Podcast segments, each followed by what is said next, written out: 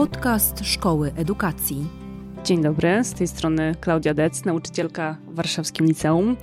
E, dzisiaj moim gościem jest Aleksander Pawlicki, wykładowca dydaktyki historii w Szkole Edukacji i nauczyciel historii w Warszawskim Liceum. Dzień dobry.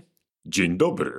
W ostatnich odcinkach rozmawialiśmy o y, koncepcji nastawień Carol Dweck, rozmawialiśmy o różnych zdarzeniach krytycznych Davida Trippa. Dzisiaj chciałabym wziąć na warsztat coś, o czym nie tak dawno opowiadałeś podczas y, live'a, dokładnie 6 czerwca. Mm, chętnych do obejrzenia tego live'a zapraszamy na y, fanpage Szkoły Edukacji, gdzie można znaleźć całe nagranie. Mówiłeś mianowicie o UDL, czyli o Universal Design for Learning. Czy możesz przybliżyć Cóż to jest za koncept edukacyjny? To jest pewna koncepcja, która być może powinna stać się sposobem myślenia, a która wiąże się z odpowiedzią na pytanie, jak pracować w klasie zróżnicowanej. E, wyjściowo, kiedy myślimy o klasie zróżnicowanej, to myślimy oczywiście o klasie zróżnicowanej z uwagi na to, że są tam uczniowie jak to się ładnie mówi, ze specjalnymi potrzebami edukacyjnymi. To może to jest dobry moment, żeby zadać pytanie, czym są specjalne potrzeby edukacyjne, a czym są specyficzne potrzeby edukacyjne. Bo pamiętam, że w czasie naszych zajęć likowych rozmawialiśmy o tym, że to są dwie różne kwestie. Tak, to prawda. To może y, zanim odpowiem na to pytanie, to jeszcze tylko słowo powiem o samym UDL-u, tak najogólniej, bo pewnie później się jeszcze mu bliżej przyjrzymy. Generalnie rzecz biorąc, UDL to jest takie podejście, czy taki koncept, który próbuje nam odpowiedzieć na pytanie, jak moglibyśmy prowadzić naszą lekcję, tak aby ona e, uwzględniała to, że w naszej klasie siedzą bardzo różni uczniowie i bardzo różne uczennice.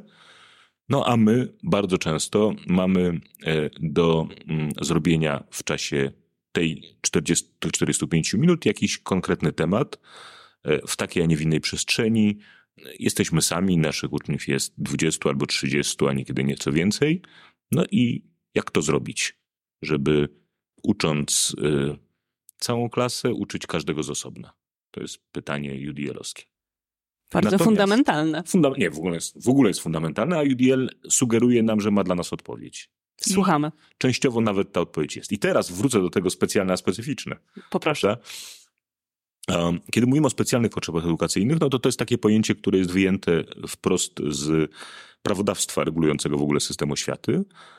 I tam e, dzieci ze specjalnymi potrzebami edukacyjnymi e, to są dzieci, które w jakiś sposób e, są nietypowe. Tak? Otrzymują orzeczenie na przykład i bardzo często to orzeczenie wiąże się z tym, że ktoś nie wiem, doświadcza na przykład y, y, tego, że jest spektrum autyzmu, prawda? Albo mm, jedną z jego cech jest to, że ma e, kłopoty z koncentracją, albo jedną z jego cech jest to, że ma dysleksję, cokolwiek jeszcze.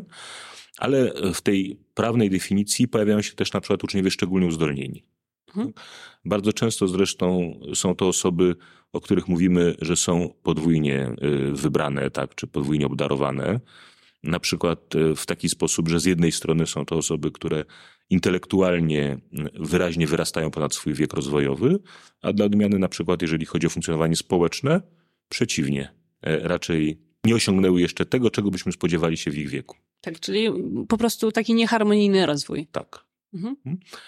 Zwróć zresztą uwagę na to, że jaki ja mam tutaj kłopot z nazwaniem osób, które mają takie czy inne cechy, dlatego że w języku polskim myśmy się tak naprawdę nie dopracowali dobrego sposobu na to, jak nazywać osoby, które są nietypowe na rozmaite sposoby. Tak? Um, I mamy te specjalne potrzeby edukacyjne, które kojarzą się raczej z deficytami i raczej z kłopotami niż z czymś pozytywnym. A kiedy zaczynamy używać y, takich pojęć, które na przykład są w amerykańskiej angielszczyźnie, czyli na przykład mówimy o gifted children, prawda? Mhm. To, to mamy poczucie, że to jest trochę dziwaczne i w ogóle typowe amerykańskie zaklinanie rzeczywistości, prawda?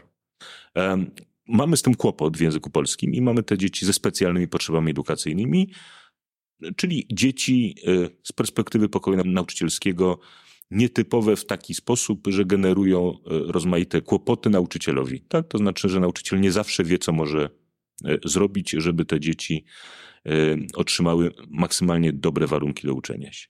Czymś innym są specyficzne potrzeby edukacyjne. To nie jest pojęcie, które jest wyjęte z prawa. To jest takie pojęcie, którego używają psychologowie i pewnie psychologowie byliby tutaj zdecydowanie bardziej kompetentni, żeby to wyjaśnić, ale te specyficzne potrzeby edukacyjne to są tego rodzaju potrzeby, które każdy z nas na jakimś etapie swojego funkcjonowania ma i które wiążą się z jego konkretną sytuacją tu i teraz. Tak? Innymi słowy, w klasie mamy na przykład e, ucznia, który jest e, zakochany, tak? albo mamy w klasie ucznia, którego rodzice są w trakcie rozwodu, albo mamy w... i tak dalej, i tak dalej. Tak? To nie jest stała sytuacja, ale to jest sytuacja, która bardzo istotnie zmienia jego sposób funkcjonowania w klasie. I sprawia, że on ma pewne specyficzne potrzeby edukacyjne, tak? bo on na przykład potrzebuje mm, e, więcej uwagi, albo na przykład potrzebuje wyrozumiałości dla pewnych sytuacji. Albo na przykład zupełnie inaczej funkcjonuje w zależności od tego, czy ktoś jest w klasie, czy kogoś nie ma w klasie. Tak? Bo na przykład w jednej sytuacji dobrze znosi ekspozycję społeczną, a w innej sytuacji źle znosi ekspozycję społeczną. I tak dalej, i tak dalej. No krótko rzecz biorąc, to są takie rzeczy, które pojawiają się i znikają, nie są na stałe przypisane jakiemuś dziecku. E, natomiast bardzo istotnie zmieniają sposób jego funkcjonowania. E, często istotniej niż te stałe tak? a, a my łatwiej przegapiamy, że ktoś ma taką specyficzną potrzebę teraz. Jasne. Dobrze, to dziękuję Ci bardzo za rozróżnienie y, tych potrzeb. Natomiast wróćmy do głównego pytania, czyli czym jest UDL. Wspomniałeś już y, na samym początku. Natomiast prosiłabym o pokazanie tego w, takiej, w takim przybliżeniu, czyli dajmy na to, że faktycznie już mamy ten koncept z tyłu głowy, wchodzimy do klasy i w jaki sposób chcemy go zastosować. Co zatem powinniśmy zrobić inaczej niż zazwyczaj? Powinniśmy inaczej zaprojektować lekcję, bo mhm. to pojęcie UDL, tam się nie przypadkiem pojawia to design, e, ponieważ ono jest w ogóle inspirowane e, przez architektów. Tak? Innymi słowy, za nim stoi takie przekonanie, które mają architekci, że trzeba projektować budynki, które są dostępne dla osób z niepełnosprawnościami, tak? E, ponieważ to nie te osoby są niepełnosprawne, tylko budynki czynią je niepełnosprawnymi. Tak? Jeżeli ja się poruszam na wózku, to jestem niepełnosprawny tylko w budynku pełnym schodów. Natomiast w budynku, który jest dostosowany, nie jestem niepełnosprawny. Co więcej, mogę być nawet pod pewnymi względami sprawniejszy od ciebie, prawda? Bo na przykład jestem szybszy. Tak? Mm, więc y, mam tutaj do czynienia z takim zrelatywizowaniem jakby y, tych pojęć sprawności, niesprawności i tak dalej, i tak dalej, y, do pewnego kontekstu środowiskowego i tak projektując architekturę, staramy się, żeby nic w naszym budynku nikogo nie czyniło niepełnosprawnym. Ja pamiętam jeszcze ten przykład, który nam przytoczyłeś podczas zajęć, mianowicie o tym, o wysokości włączników na światło. Mhm. Że osoby, które mm, są na wózku, mhm. mają często problem włączyć światło, mhm. więc budynki, które domyślnie mają zaprojektowane e, te włączniki dość nisko, powodują właśnie brak tego wykluczenia i mhm. pełnosprawność. Tak, to nie dotyczy tylko takich osób. No, na przykład, e, kiedy myśmy E, z naszym, e, to było bardzo dawno temu, ale kiedy z naszą pięcioletnią wtedy starszą córką i świeżo narodzoną nową córką wprowadzali się do nowego mieszkania e, i to mieszkanie remontowaliśmy, to wszystkie włączniki umieściliśmy na wysokości pięciolatka. Tak, żeby nasza córka i ta następna także, żeby mogły sobie samodzielnie wszędzie włączyć światło, a nie wołać nas, żeby ktoś jej włączył światło w łazience. Tak? E, to skądinąd jest, i tu jest zresztą rzecz bardzo istotna, fakt, że te włączniki światła są na wysokości dziecięcej rączki, to jest też bardzo wygodne dla dorosłych, e, którzy po prostu włączają e, światło, klepiąc włącznik bez podnoszenia ręki, tak? a nie podnosząc ją jednakowoż. To jest o tyle ciekawy przykład, że oczywiście jest taki moment przestawienia się i na przykład goście u nas w domu e, nigdy sobie nie mogą poradzić z włączeniem światła, bo szukają desperacko włącznika tam, gdzie go na pewno nie znajdą, bo włącznik jest dużo niżej. Natomiast e, to pokazuje pewien fenomen, mianowicie to, że bardzo często dostosowując coś do osób, które mają takie czy inne ograniczenia, mm, pomagamy wszystkim. Mhm. Tak? To znaczy wszystkim żyje się dzięki temu wygodniej. Tak? E, bo naprawdę lepiej się żyje z, z włącznikami, które, które nie są e, tak wysoko. Ktokolwiek e, widział klamki w dawnych pałacach, prawda, które w ogóle są dla koszykarzy, prawda, ten rozumie, że już klamki na normalnej wysokości, tak zwanej normalnej wysokości są znacznym postępem, a no, nie wiem, czy klamki zawsze, tak, ale na pewno włączniki mogły być niżej. E, tak czy siak. Mamy zatem, mamy zatem do czynienia z tego rodzaju inspiracją i teraz skoro tak, to znaczy, że my powinniśmy tak zaprojektować naszą lekcję, żeby ona żadnego z naszych uczniów nie uczyniła niepełnosprawnym. A skoro tak projektujemy naszą lekcję, to powinniśmy zastanowić się, z jakich elementów lekcja się składa e, i co tam się na tej lekcji dzieje w tym procesie uczenia się. I w dużym uproszczeniu, ale to uproszczenie tutaj jest bardzo funkcjonalne, możemy powiedzieć, że są takie trzy momenty w każdej lekcji. Jest taki moment, w którym nauczyciel czy nauczycielka wprowadza pewne nowe informacje. Tak? E, uczniowie mają się zacząć czegoś uczyć, w związku z tym muszą się na początku e, poznać jakiś materiał. Poznać w sensie dostać go do rąk. Tak? E, to jest mikrowykład, to jest obejrzenie jakiegoś filmu, to jest eksperyment, to jest pokazanie jakiej, jakiejś łamigłówki matematycznej. Wprowadzasz materiał. Musi być wprowadzony materiał. Uczniowie jeszcze go nie znają, po to przyszli do szkoły. Było bez sensu, gdyby przyszli do szkoły, żeby dowiedzieć się rzeczy, które już wiedzą, prawda? Wprowadzasz materiał. E, to jest pierwszy kawałek. Drugi materiał jest taki, że ludzie muszą się tego nauczyć. E, uczenie oczywiście nie bierze się ze słuchania. Tak? To tylko ludzie e, przesądni, niewykształceni, którzy na przykład wierzą w style uczenia się, sądzą, że ze słuchania się ludzie uczą. To jest znany przesąd, prawda, że istnieją style uczenia się, któremu hołduje bardzo wiele osób. No więc. Drugi... Mowa tutaj o teorii inteligencji wielorakich? E, teoria inteligencji wielorakich, która od razu to powiedzmy nie ma żadnego potwierdzenia naukowego, padła e, dodatkowo jeszcze ofiarą tego, że wbrew protestom Gardnera została zinterpretowana jako teoria stylów uczenia się. On tłumaczył, że, e, że przynajmniej za to nie należy go obciążać, e, że myślą niektórzy, że inteligencje są stylami uczenia się, ale od razu też powiedzmy, że napisał to tak, w tak zawikłany i dziwaczny sposób, że sam sobie jest winien. Ale rzeczywiście jego teoria też nie ma, jak mi się wydaje, żadnych dobrych podstaw naukowych, poza autorytetem samego twórcy, który jest niemały. No. Okej. Okay. Ale to. Mówiliśmy o momentach w czasie lekcji. Wprowadzanie tak, nowych wprowadzenie informacji. Nowych, mhm. Wprowadzenie nowych informacji. To po pierwsze. Po drugie, trzeba je przyswoić. Przyswajanie informacji czy przyswajanie umiejętności polega na ich przetwarzaniu. Mhm. Innymi słowy, musi nastąpić praca na materiale. Przetwarzamy i przetwarzając, wykonując działania na materiale, uczymy się. No i wreszcie jest trzeci bardzo ważny moment, a mianowicie, kiedy my przetwarzamy, to spragnieni jesteśmy informacji od kogoś, mm, e, jakie są wyniki tego przetwarzania. Innymi słowy, nauczyliśmy się, czyśmy się nie nauczyli. Dobrze już to robimy, czy jeszcze mam coś poprawić? Czyli jest moment, kiedy dziecko musi nam coś pokazać, e, a my musimy udzielić mu informacji zwrotnej. Mówię w pewnym skrócie, bo to nie zawsze jest tak, że to nauczyciel musi udzielić informacji zwrotnej. Dziecko może dokonać samooceny, e, może być informacja zwrotna od kolegi lub koleżanki, ale gdzieś musi być odbiór informacji. A zatem wprowadzamy informacje, przetwarzamy informacje, odbieramy informacje.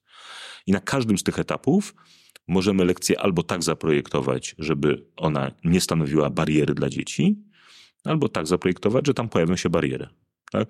Innymi słowy, jeżeli na przykład ja mm, wejdę do klasy i rozdam moim uczniom e, trzy strony tekstu, e, zapisanego dwunastką, gęstego od trudnych słów, e, i powiem 10 minut, przeczytajcie, a potem będziemy dyskutować, to prawie na pewno połowę moją, mojej klasy od razu utrącę. Tak? Po, połowa mojej klasy z rozmaitych powodów może mieć kłopot z przeczytaniem trzystronicowego, gęsto zapisanego tekstu z mnóstwem trudnych słów, w ciągu 10 minut. A ja po 10 minutach będę chciał z nimi o tym dyskutować. Pół klasy już straciłem, oni nie są w stanie przetwarzać. Dyskusja ma być przetwarzaniem, ale oni nie są w stanie przetwarzać, bo ja nie wprowadziłem. Tak? A tam pojawiły się te osoby, które mają kłopoty z dłuższą koncentracją, traciły koncentrację, te osoby, które mają dysleksję, nie były w stanie tego przeczytać, te osoby, które są niedowidzące, mogły mieć kłopoty z dłuższym czytaniem tekstu tak drobno zapisanego, te osoby, które nie są rodzimymi użytkownikami alfabetu łacińskiego, y, mogły pogubić się na etapie y, y, odczytania niektórych znaków, te osoby, które mają relatywnie niski kapitał kulturowy mogły nie zrozumieć co drugiego słowa, e, i to zwłaszcza tych słów, które są w centralnych punktach zdań i które nadają sens całemu zdaniu. krótko rzecz biorąc, straciłem połowę klasy i teraz spodziewam się, że oni będą przetwarzać tę wiedzę. Połowa klasy już nie ma nic do przetwarzania. I dla nich lekcja się już skończyła. Tak? No i teraz jest pytanie, czy jestem w stanie dostosować ten tekst tak, aby wszyscy moi uczniowie po 10 minutach byli razem ze mną w tym samym miejscu i byli gotowi do przetwarzania. Hmm? Więc to jest dobry, to jest przykład tego, jak mogę uczynić moich uczniów niepełnosprawnymi. Bo oni zasadniczo nie mają kłopotu z czytaniem. Oni mają kłopoty z czytaniem bardzo trudnych tekstów, złożonych czcionką 12, w szybkim tempie alfabetem łacińskim. Czy teraz dla każdego tego ucznia, którego wymieniłeś, powinieneś zaprojektować lekcję na nowo? Czy jest jakieś uniwersalne rozwiązanie tej sytuacji? No więc, po pierwsze, ta lista e, wyzwań jest dosyć długa, którą tutaj wymieniłem, prawda? E, nie jest tak, że ze wszystkimi tymi wyzwaniami zmagamy się nieustająco w każdej klasie, ale oczywiście z wieloma tak. Bardzo często może się okazać, że ja jestem w stanie dostosować ten tekst. Tak? Może się okazać, że już na przykład fakt, że moi uczniowie będą mogli go przeczytać albo wysłuchać, robi różnicę. Mhm. Bo część tylko dzięki temu, że będzie mogła śledzić tekst, który ktoś mu równocześnie czyta w słuchawce, jest dla nich wystarczającą zmianą. Tak?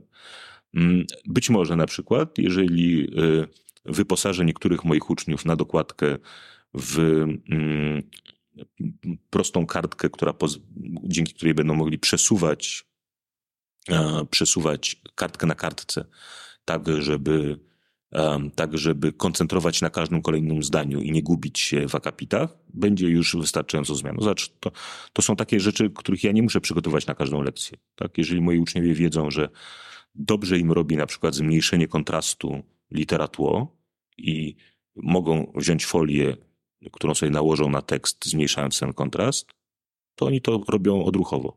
Jeżeli wiedzą, że mogą posłuchać, bo mm, na Teamsach zawsze ten tekst jest także w wersji do słuchania, to ja nie muszę tego przygotować. Po prostu oni wiedzą, że mogą słuchać. I tak dalej, i tak dalej. Prawda? Ja tego nie muszę robić codziennie, przed każdą lekcją. Oni wiedzą, że pewne rzeczy są dostępne od razu. Może być też tak, że ja po prostu widzę, że tekst jest za trudny. Tak? I teraz myślę sobie, muszę go skrócić. Tak? Bo po prostu ważniejsze jest dla mnie, żeby całą klasą przetwarzać te informacje, niż żeby ktoś dostał tekst takiej długości, w którym ja chciałbym go przeczytać.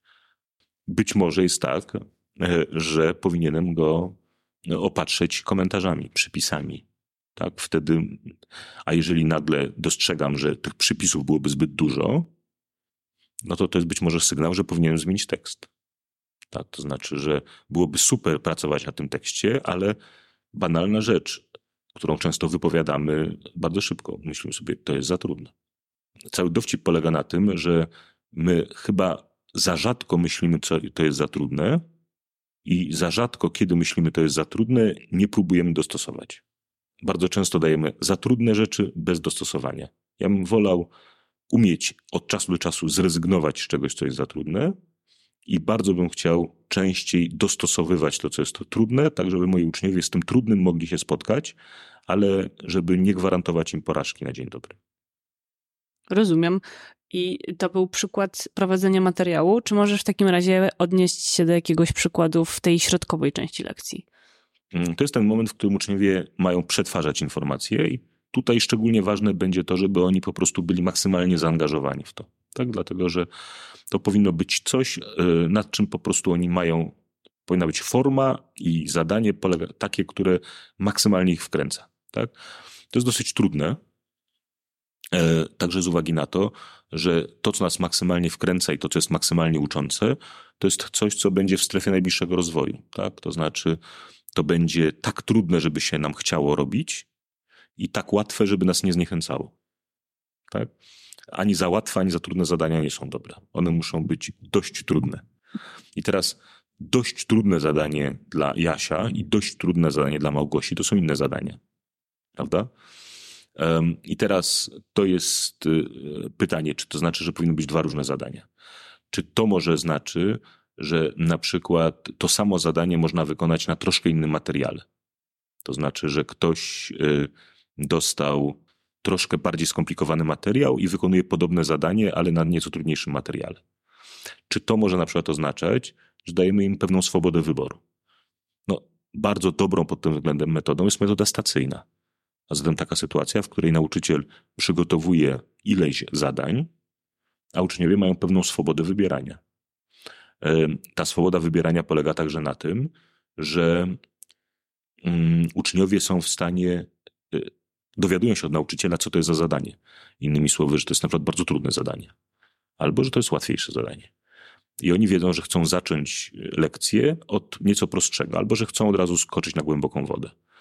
E, albo że to jest zadanie, które wymaga wykonania poprzedniego zadania, albo dowiadują się, że jeżeli wiedzą to i to, to nie muszą robić poprzedniego zadania.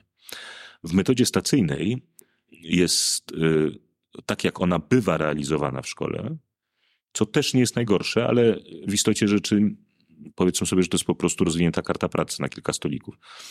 Częsty błąd jest taki, że ludzie wyobrażają sobie, że metoda stacyjna polega na tym, że trochę tak jak w pociągu z Warszawy do Olsztyna, mamy po prostu szereg stacji, no i po prostu nie możesz być w Olsztynie, zanim nie będziesz w Działdowie.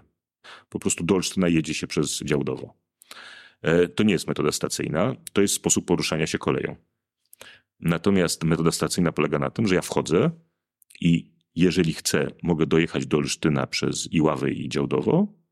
Jeżeli chcę, mogę iść do Olsztyna, a potem wrócić do Działdowa, bo słyszałem, że w Działdowie są super fajne rzeczy. E, może być tak, że ja myślę sobie, w tym stanie rzeczy Ciechanów to jest szczyt moich możliwości. Pozdrawiamy mieszkańców wszystkich tych miast. Tak. Um, i, I to jest metoda stacyjna. Tak? To znaczy, że ja daję rozmaite zadania, moi uczniowie mogą się ode mnie o tych zadaniach tyle dowiedzieć, e, że mogą świadomie je wybierać. Teraz, kiedy o tym mówisz, widzę, jak bardzo istotne jest kształcenie u nauczycieli um, tworzenia zadań, świadomego tworzenia zadań. Wiedząc, co chcę osiągnąć, mam pomysł na to, w jaki sposób moi uczniowie mogą sami to odkryć, mogą się czegoś nauczyć. Natomiast w takiej rzeczywistości szkolnej nie ukrywajmy, że to jest bardzo czasochłonne zajęcie. Czy uważasz w takim razie, że w każdej szkole powinien być ktoś, ktoś zajmuje się y, learning designem i pomaga nauczycielom osiągać ich cele edukacyjne w sposób, w którym to nie nauczyciel jest w centrum klasy, tylko właśnie uczeń bierze ten nowy materiał, nowy kawałek jakiejś wiedzy i go sobie tak obrabia. Wiesz co, nie, nie wiem, czy jest konieczne takie specjalne stanowisko. Mam pomysł na kilka jeszcze innych stanowisk, które sądzę, że byłyby bardziej jeszcze potrzebne niż e, taki learning designer. E, więc nie jestem tego zupełnie pewien. Musieli, musiałabyś też mnie wprowadzić, kim ktoś taki dokładnie jest. Ale myślę sobie, że nauczyciel ma bardzo dużą wiedzę na temat tego, co dzieje się w drugiej A albo co dzieje się w siódmej C i w tym sensie on jest potencjalnie najlepszym projektantem dla siódmej C i potencjalnie, zwłaszcza w siódmej C, ma e, do dyspozycji jeszcze dziesięciu innych projektantów, którzy też w siódmej C bywają. Jeżeli to jest druga A w szkole podstawowej, to jest nieco bardziej skomplikowana sprawa, bo jako nauczycielka e, wczesnoszkolna, czy jako nauczyciel wczesnoszkolny jesteśmy trochę samotni. Natomiast w siódmej C mamy już dziesięciu podobnych nam i w idealnym świecie wszyscy projektujemy. Natomiast ja bym chciał też trochę odczarować ten problem projektowania, bo po pierwsze, mamy niemało zadań, które po prostu są y, albo do wzięcia, albo do wzięcia po przekształceniu. Jeżeli to są zajęcia proponowane nam przez wydawnictwa, to zawsze po przekształceniu. Ale generalnie rzecz biorąc, po pierwsze, jesteśmy w stanie wykorzystywać trud naszych poprzedników. To raz. Dwa, że pamiętajmy o tym, że zadania, które pojawiają się w klasie, to nie zawsze muszą być zadania, które wymagają naprawdę bardzo, bardzo długiej pracy. Ja dałem przykład metody stacyjnej, która oznacza, że ja wykonałem jakąś dużą pracę w domu, przygotowując te zadania, a potem już nic innego nie robię, tylko unoszę się jak duch nad wodami, prawda? Znaczy dzieci pracują, a ja przyglądam się temu, jak one pracują, czyli realizuję ideał Marii Montessori, prawda? Maria Montessori uczy nas, że cała przyjemność bycia nauczycielem, nauczycielem polega nie na tym, że my kogoś czegoś uczymy, tylko na tym, że patrzymy, jak ludzie się uczą. I że to jest rzadki przywilej, tak sobie siedzieć i patrzeć, jak ludzie się uczą, zwłaszcza jak to są dzieci. Patrzeć, jak dzieci się uczą, to jest naprawdę duża frajda. E, ale to jest przy metodzie stacyjnej. Ja wykonałem pewną pracę w domu, więc oni teraz pracują na lekcji. Natomiast może być oczywiście tak, że ja nie wykonam pracy w domu i wtedy bardziej zmęczę się na lekcji, bo muszę pracować na lekcji. Tak? To jest taki wybór. I ten sam efekt, który uzyskaliśmy, mogę e, uzyskać na przykład planując dobre pytanie. Dobrze zadane pytanie jest potężną metodą aktywizującą. Wyobraźmy sobie takie pytanie, które nie umiera. Tak? Mam zróżnicowaną klasę i teraz mówię na przykład, słuchajcie, jak mogłaby wyglądać w świetle tego, co przeczytaliśmy, e, jak mogłaby wyglądać argumentacja e, za i przeciw Unii Polsko-Litewskiej? Hmm? Pytam, tak? Mówię, porozmawiajcie w parach. Rozmawiam w parach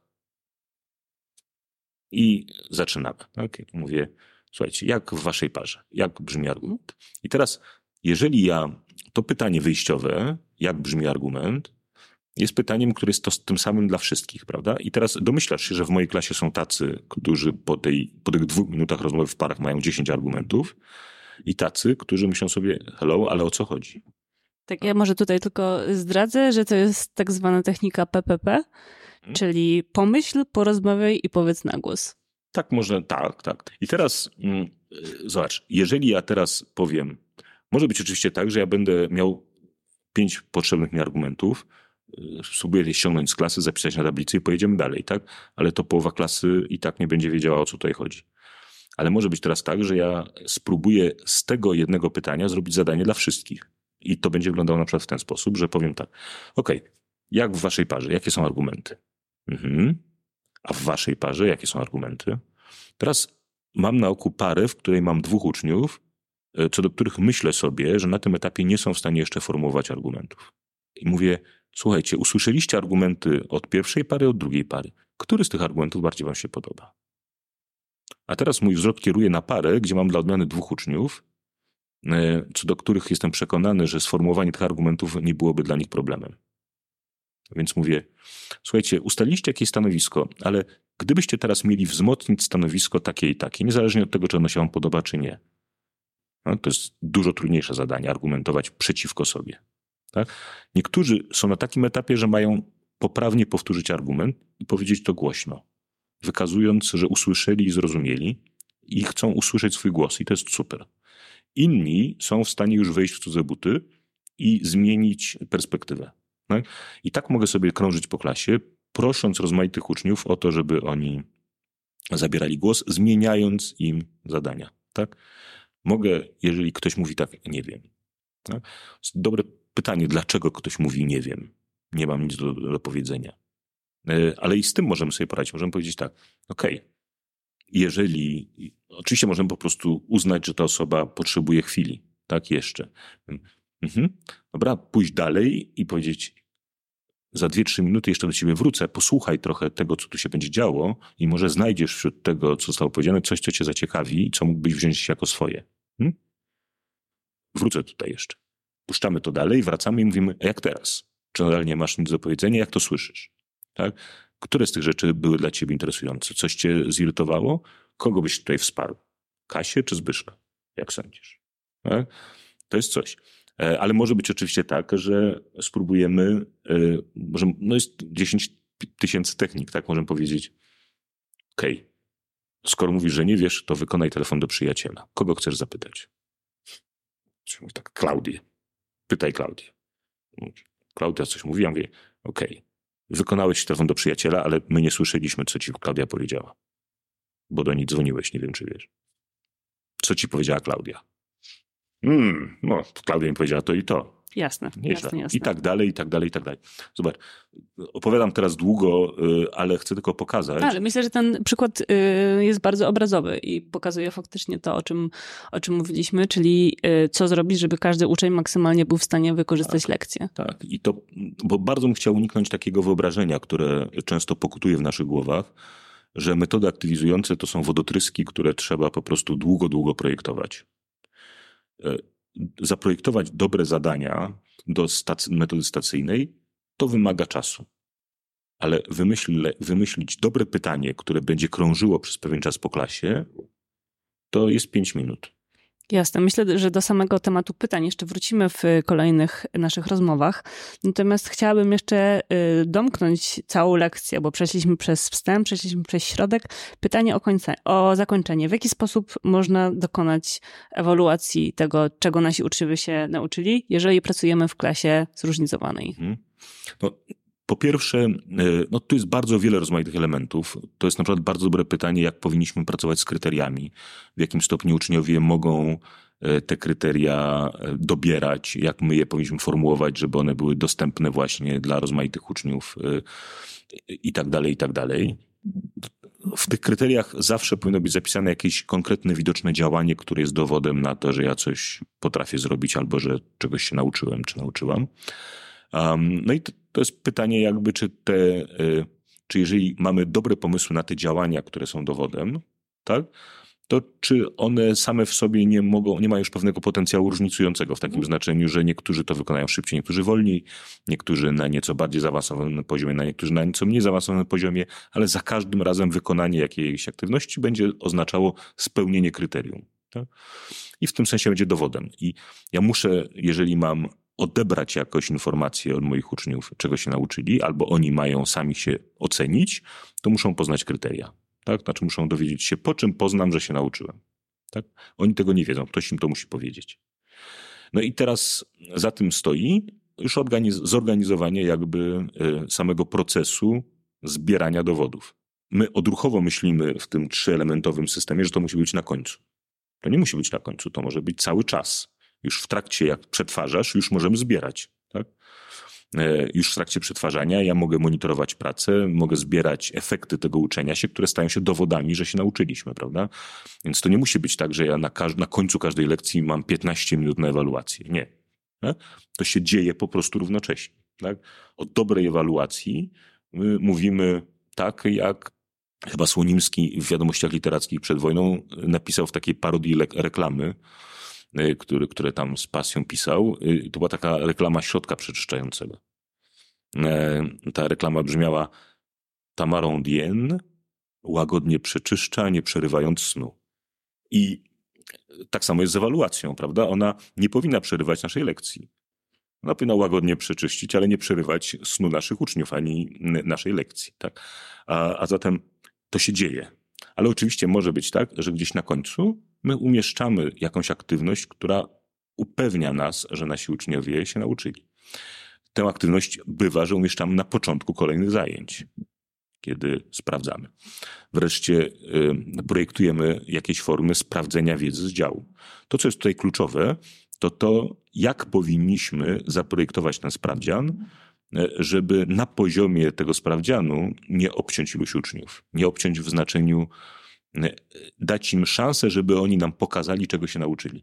Jeżeli jedyną znaną mi formą sprawdzania wiedzy jest robienie kartkówki, to domyślasz się, że bardzo wielu moich uczniów, którzy, mogło, którzy mogli głęboko coś zrozumieć, którzy mogli się czegoś bardzo istotnego dowiedzieć na tej lekcji i zrealizować ileś kryteriów, ale ja tych kryteriów nie umiem sprawdzić kartkówką, nie wykaże się wiedzą. A wielu innych uczniów, którzy nawet to, co da się sprawdzić kartkówką, opanowali, ale bardzo źle znoszą sytuację stresu, w którym ja mówię, macie pięć minut i będziecie dostawać jedynki. Tak, jeżeli tak bym powiedział kiedykolwiek, tfu, tfu, nigdy tak nie powiedziałem, e, e, że ludzie, którzy źle znoszą po prostu stres i pisanie na czas, mają z tym kłopot. Tak, to znaczy niektórzy ludzie lubią pomyśleć. Tak, e, nie wszyscy są sportowcami matematycznymi, albo historycznymi, albo polonistycznymi nie wszyscy y, i tak dalej, i tak dalej. No więc bardzo często jest tak, że fakt, że my sprawdzamy y, najczęściej w polskiej szkole pisemnie, oznacza, że my nic nie wiemy o tym, jak wiele wiedzą nasi uczniowie. Bo testujemy ich tylko na to, czy potrafią dość szybko pisać, rozwiązując pewien typ zadań. I oczywiście kompletnie odwracamy do góry nogami y, wszystkie nasze dumne plany dotyczące tego, jak uczymy matematyki, albo jak uczymy historii, albo czegokolwiek innego. Krótko rzecz biorąc, padamy ofiarą mm, przestrogi hertabisty, który, jak pamiętasz, mówi nam, jeżeli nie potrafisz sprawdzić tego, co jest dla ciebie ważne, Ważne staje się to, co sprawdzasz. Więc być może uczysz myślenia matematycznego, ale jeżeli na końcu robisz kartkówkę ze słupków, to znaczy, że tak naprawdę e, najlepszymi matematykami w tej klasie są tylko ci, którzy potrafią sprawnie na czas rozwiązywać e, słupki. E, jeżeli ja twierdzę uparcie, że uczę myślenia historycznego, ale na końcu daję durny test albo kahuta jakiegoś idiotycznego, w którym trzeba na czas zaznaczyć właściwą datę, to znaczy, że w mojej klasie dobrymi historykami na końcu są tylko ci, którzy lubią e, w trybie sportowym zaznaczać daty. Jasne, jasne. Pojawiło się mnóstwo wątków, które chciałabym z Tobą jeszcze rozwinąć, takie jak y, pytania pojawiające się podczas lekcji, taka jak, takie jak rola y, egzaminów, sprawdzianów i w ogóle testów zewnętrznych. Natomiast dzisiaj myślę, że powinniśmy już postawić kropkę, bo faktycznie y, dużo się pojawiło w tej rozmowie. Dziękuję za te przykłady. Myślę, że one są bardzo, bardzo obrazujące to, czym ten UDL jest. Więc z mojej strony bardzo dziękuję za rozmowę. Y, czy jest coś, co jeszcze chciałbyś dodać? Myślę sobie, że my zarysowaliśmy tylko pewien sposób podejścia, mm, a w gruncie rzeczy to jest metoda czy pewien sposób myślenia, który obrósł bardzo wieloma poradami dla nauczycieli, jak pracować na każdym z tych etapów. E, I jeżeli wejdziemy na stronę UDL-u, link do tej strony jest w tym e, nagraniu facebookowym, o którym mówiłaś na samym początku. Ja go też dodam e, w opisie odcinka, żeby mhm. każdy mógł Znakomicie. mieć do niego łatwy to tam dostęp. możemy wejść i zobaczyć, e, zobaczyć e, podejście UDL na każdym z etapów rozpisane na takie mm, kamienie milowe, w których możemy testować, czy o coś zadbaliśmy, czy nie. Za każdym razem mamy tam opis iluś dobrych praktyk i za każdym razem mamy badania naukowe, które wspierają wybór takiej lub innej dobrej praktyki. Mm, jedyna rzecz, której trzeba unikać, y, czytając tę judielowską stronę, to taki neuronaukowy sos, którym to jest podlane. Y, myślę, że jako doświadczeni nauczyciele wiemy, że mm, jeżeli coś zaczyna się od słowa neuro, a potem pojawia się jakiś wątek edukacyjny, to to jest na pewno ściema. Ja tutaj nie podzielam tego sceptycyzmu, więc nie podpisuję się pod tymi słowami, natomiast znam bardzo jasne Twoje stanowisko. W, w każdym materii. razie, tak. W każdym razie osobom, które myślą podobnie jak ja, nie zniechęcajcie się tym, że narysowane są, tą, są tam ludzkie mózgi, którym się coś świeci albo zaznacza się jakiś obszar, który niby ma wtedy pracować. Nie zniechęcajcie się tym, to naprawdę ma sens. I tym optymistycznym akcentem dziękuję Ci serdecznie za dzisiejszą ja rozmowę. Ja bardzo dziękuję. Do zobaczenia. No pa. Dziękujemy za wysłuchanie podcastu Szkoły Edukacji Polsko-Amerykańskiej Fundacji Wolności i Uniwersytetu Warszawskiego. Już niebawem ukaże się kolejny odcinek, w którym Klaudia Dec, nauczycielka matematyki w Warszawskim Liceum oraz absolwentka Szkoły Edukacji, będzie rozmawiać ze swoimi gośćmi. Tymczasem zapraszamy do Podcasterixa, podcastu prowadzonego przez wykładowców dydaktyki historii Szkoły Edukacji. Do usłyszenia.